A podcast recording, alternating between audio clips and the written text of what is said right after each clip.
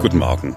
Heute ist der 14. März 2022. Hier ist ein neuer Tag. In den kommenden Stunden sollen die Verhandlungen zwischen der Ukraine und Russland weitergehen. Offensichtlich ist der Gesprächsfaden nicht abgerissen. Die Frage ist, was kann denn tatsächlich das Ergebnis sein? Präsident Zelensky hat in der Nacht noch einmal klargemacht, das Wichtigste, was seine Delegation erreichen soll, ist, dass er ein persönliches Gespräch mit Wladimir Putin führen kann. Was genau kommt bei diesen Verhandlungen raus? Wir haben das geklärt mit unserem Experten in Sachen Russland und Ukraine-Angriffskrieg, mit Professor Gerhard Mangott von der Universität Innsbruck. Hallo, Herr Professor Mangott. Hallo. Ist es so, dass sich tatsächlich etwas tut hinter den Kulissen? Am äh, Freitag, glaube ich, war es, hat äh, Wladimir Putin angedeutet, bei den Verhandlungen gehe es etwas voran. Am Wochenende hat Präsident Zelensky äh, gesagt, ja, bei den Verhandlungen gehe es etwas voran. Dürfen wir Hoffnung haben? Wenn wir beiden Seiten vertrauen, dann dürften wir tatsächlich Hoffnung haben, dass irgendeine Verhandlungslösung gefunden wird. Ich kann mir eine solche Lösung allerdings nicht vorstellen, denn die russische Seite hat ihre Kernforderungen klar gemacht, das sind ihre Kriegsziele seit Beginn dieser militärischen Operation, dieser Aggression, wenn Putin jetzt weniger als das, was er damals gefordert hat, akzeptieren würde, dann ist die große Frage, ist er nicht der Kriegsverlierer? Und wie weit ist Zelensky überhaupt in der Lage, Russland entgegenzukommen?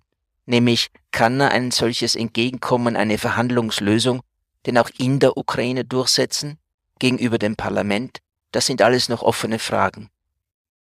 Gucken wir als allererstes äh, nochmal vielleicht dann nach Russland zu Wladimir Putin. Im Zweifelsfall ist er doch jemand, der die öffentliche Meinung komplett kontrolliert. Narrativ ließe sich doch vielleicht finden, dass er sagt, okay, wenigstens diese Separatistengebiete im Osten der Ukraine gehören jetzt offiziell äh, zu Russland. Das war das, was ich äh, die ganze Zeit über wollte. Ist so etwas denkbar, dass er sozusagen nur einen medialen Approach versucht? Nun, die offizielle Begründung, die über das staatliche Narrativ an die eigene Bevölkerung vermittelt wird, ist, dass dieser Krieg, dieser Aggressionskrieg, dem Schutz der Menschen im Donbass dient, also in den Provinzen Donetsk und Lugansk. Diese Provinzen hat Russland auch anerkannt. Und es wäre jetzt ebenfalls sehr schwer vermittelbar, warum diese Gebiete jetzt äh, erstens in den Grenzen bleiben, die sie jetzt kontrollieren, und zweitens von der Ukraine nicht anerkannt werden sollten. Also das ist eine absolute Mindestbedingung. Ob die Ukraine jetzt die Krim als russisch bezeichnet oder nicht, ist wahrscheinlich nicht besonders wichtig, denn der Westen würde nicht nachziehen und Russland kontrolliert dieses Gebiet schon. Aber wenn auch auf die russische Forderung verzichtet wird, dass die Ukraine neutral werden müsse, und zwar demilitarisiert neutral, dann ist die große Frage, was dieser Krieg wirklich wert? Nun, zunächst ein Einwurf, kein Krieg ist es wert, geführt zu werden.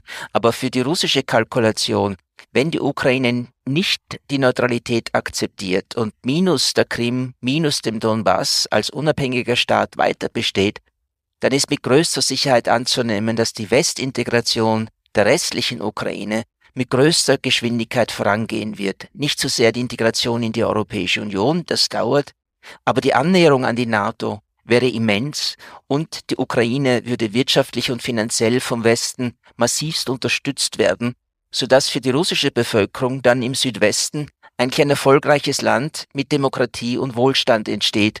Und das ist für Putin sicherlich auch gefährlich.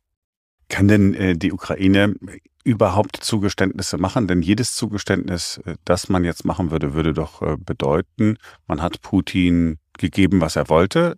Krieg hat also zu einem Ergebnis geführt, das die äh, angreifende Partei haben wollte, wäre doch ein fatales Signal.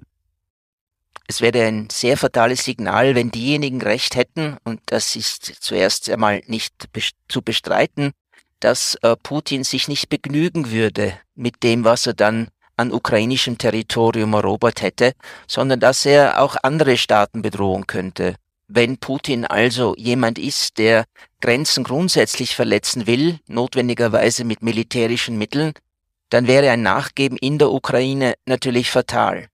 Die Frage ist nur, ist das so? Geht es tatsächlich um mehr als um die Ukraine? Da bin ich mir nicht sicher. Ich glaube eher nicht.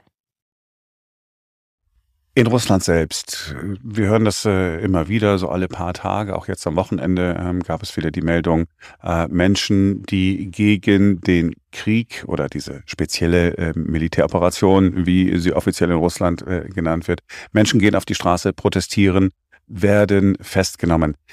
Ist dort irgendetwas zu erkennen, wie das Volk begehrt langsam auf gegen Putin? Nun, nach offiziellen Angaben unterstützen fast 70 Prozent der Bevölkerung diese, diesen Aggressionskrieg, aber diese staatlichen Stellungnahmen sind natürlich nicht ernst zu nehmen. Es ist aber der Kreis derer, die aktiv gegen den Krieg sind, vor allem ein städtisches Phänomen, ein Phänomen der Gebildeten, der besser Verdienenden. Und die machen eben nur einen Teil, einen kleineren Teil der Bevölkerung aus. Wir müssen davon ausgehen, dass viele diesen Krieg als äh, ja etwas wahrnehmen, was Putin begonnen hat, in der Annahme, er wird schon wissen, was er tut. Und wieder andere, die ohnehin politisch apathisch sind, werden ihn mit Schulterzucken zur Kenntnis nehmen. Und dann gibt es sicherlich einen Teil der Bevölkerung, äh, der diesen Krieg unterstützt, nämlich das, was Russland dort vorgeblich tut. Wenn alle wüssten, was tatsächlich passiert, wäre dieser Anteil sicherlich kleiner. Ist denn absehbar, dass äh, die Sanktionen des Westens die Bevölkerung irgendwann treffen, so dass sie dann auch sagen wird, okay, stimmt, irgendwas ist hier falsch oder erreicht man im Prinzip mit den Sanktionen genau das Gegenteil, dass man sagt, ja, guck mal, da der böse Westen, Putin hat uns äh, vor dem ja immer gewarnt. Nun, die Bevölkerung spürt das schon mit der Abwertung der Währung, mit der gesunkenen Kaufkraft durch hohe Inflation, aber auch schon dadurch, dass bestimmte Güter in den Läden einfach nicht mehr erhaltbar sind. Also Sanktionswirkungen sind schon angekommen. Auch die Arbeitslosigkeit wird äh, mittelfristig deutlich steigen.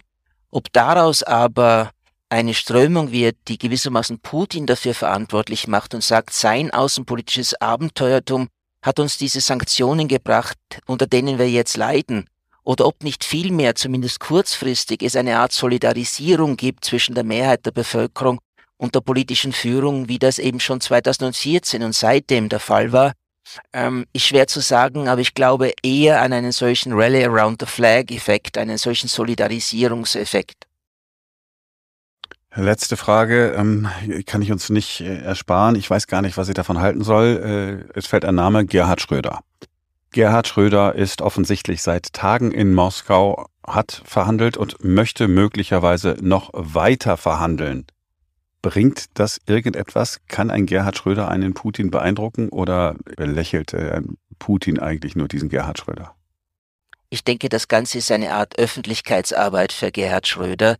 Er, der so viel kritisiert wurde und das zu Recht in Deutschland und darüber hinaus, will jetzt signalisieren, ich bemühe mich um einen Frieden in diesem Konflikt und gerade meine Nähe zu Putin, die immer so stark kritisiert wurde in Deutschland, die könnte mir jetzt dabei helfen, tatsächlich Fortschritte zu erzielen. Ich glaube, es geht äh, Schröder um dieses Signal. Inhaltlich erwarte ich überhaupt nicht, dass Schröder Putin zu irgendetwas bewegen könnte. Das würde den tatsächlichen Einfluss von Schröder auf Putin völlig überbewerten. Da ist schon eher eine Bemühung, sagen wir mal, aus, aus Israel oder so ähm, äh, zielführender und erfolgsversprechender. Ja, Israel ist sicherlich ein möglicher Vermittler. Ob die Türkei ein Ort der Begegnung bleibt, ist noch abzusehen, denn man darf nicht vergessen, die Türkei liefert Waffen, ihre Bayraktar TB2-Drohnen an die Ukraine, die für die russische Seite gefährlich sind. Aber was noch für die Türkei spricht, aus russischer Sicht, wenn man jetzt von diesen Waffenlieferungen an die Ukraine absieht, ist der Umstand, dass die Türkei sich bislang weigert, Sanktionen gegen Russland zu verhängen. Das hält sie noch im Spiel, das heißt Israel oder die Türkei. Wahrscheinlicher als China könnten weitergehende Orte der Vermittlung sein und hoffentlich helfen, diesen Krieg zu beenden. Herr Professor Mangot, haben Sie vielen Dank. Gerne.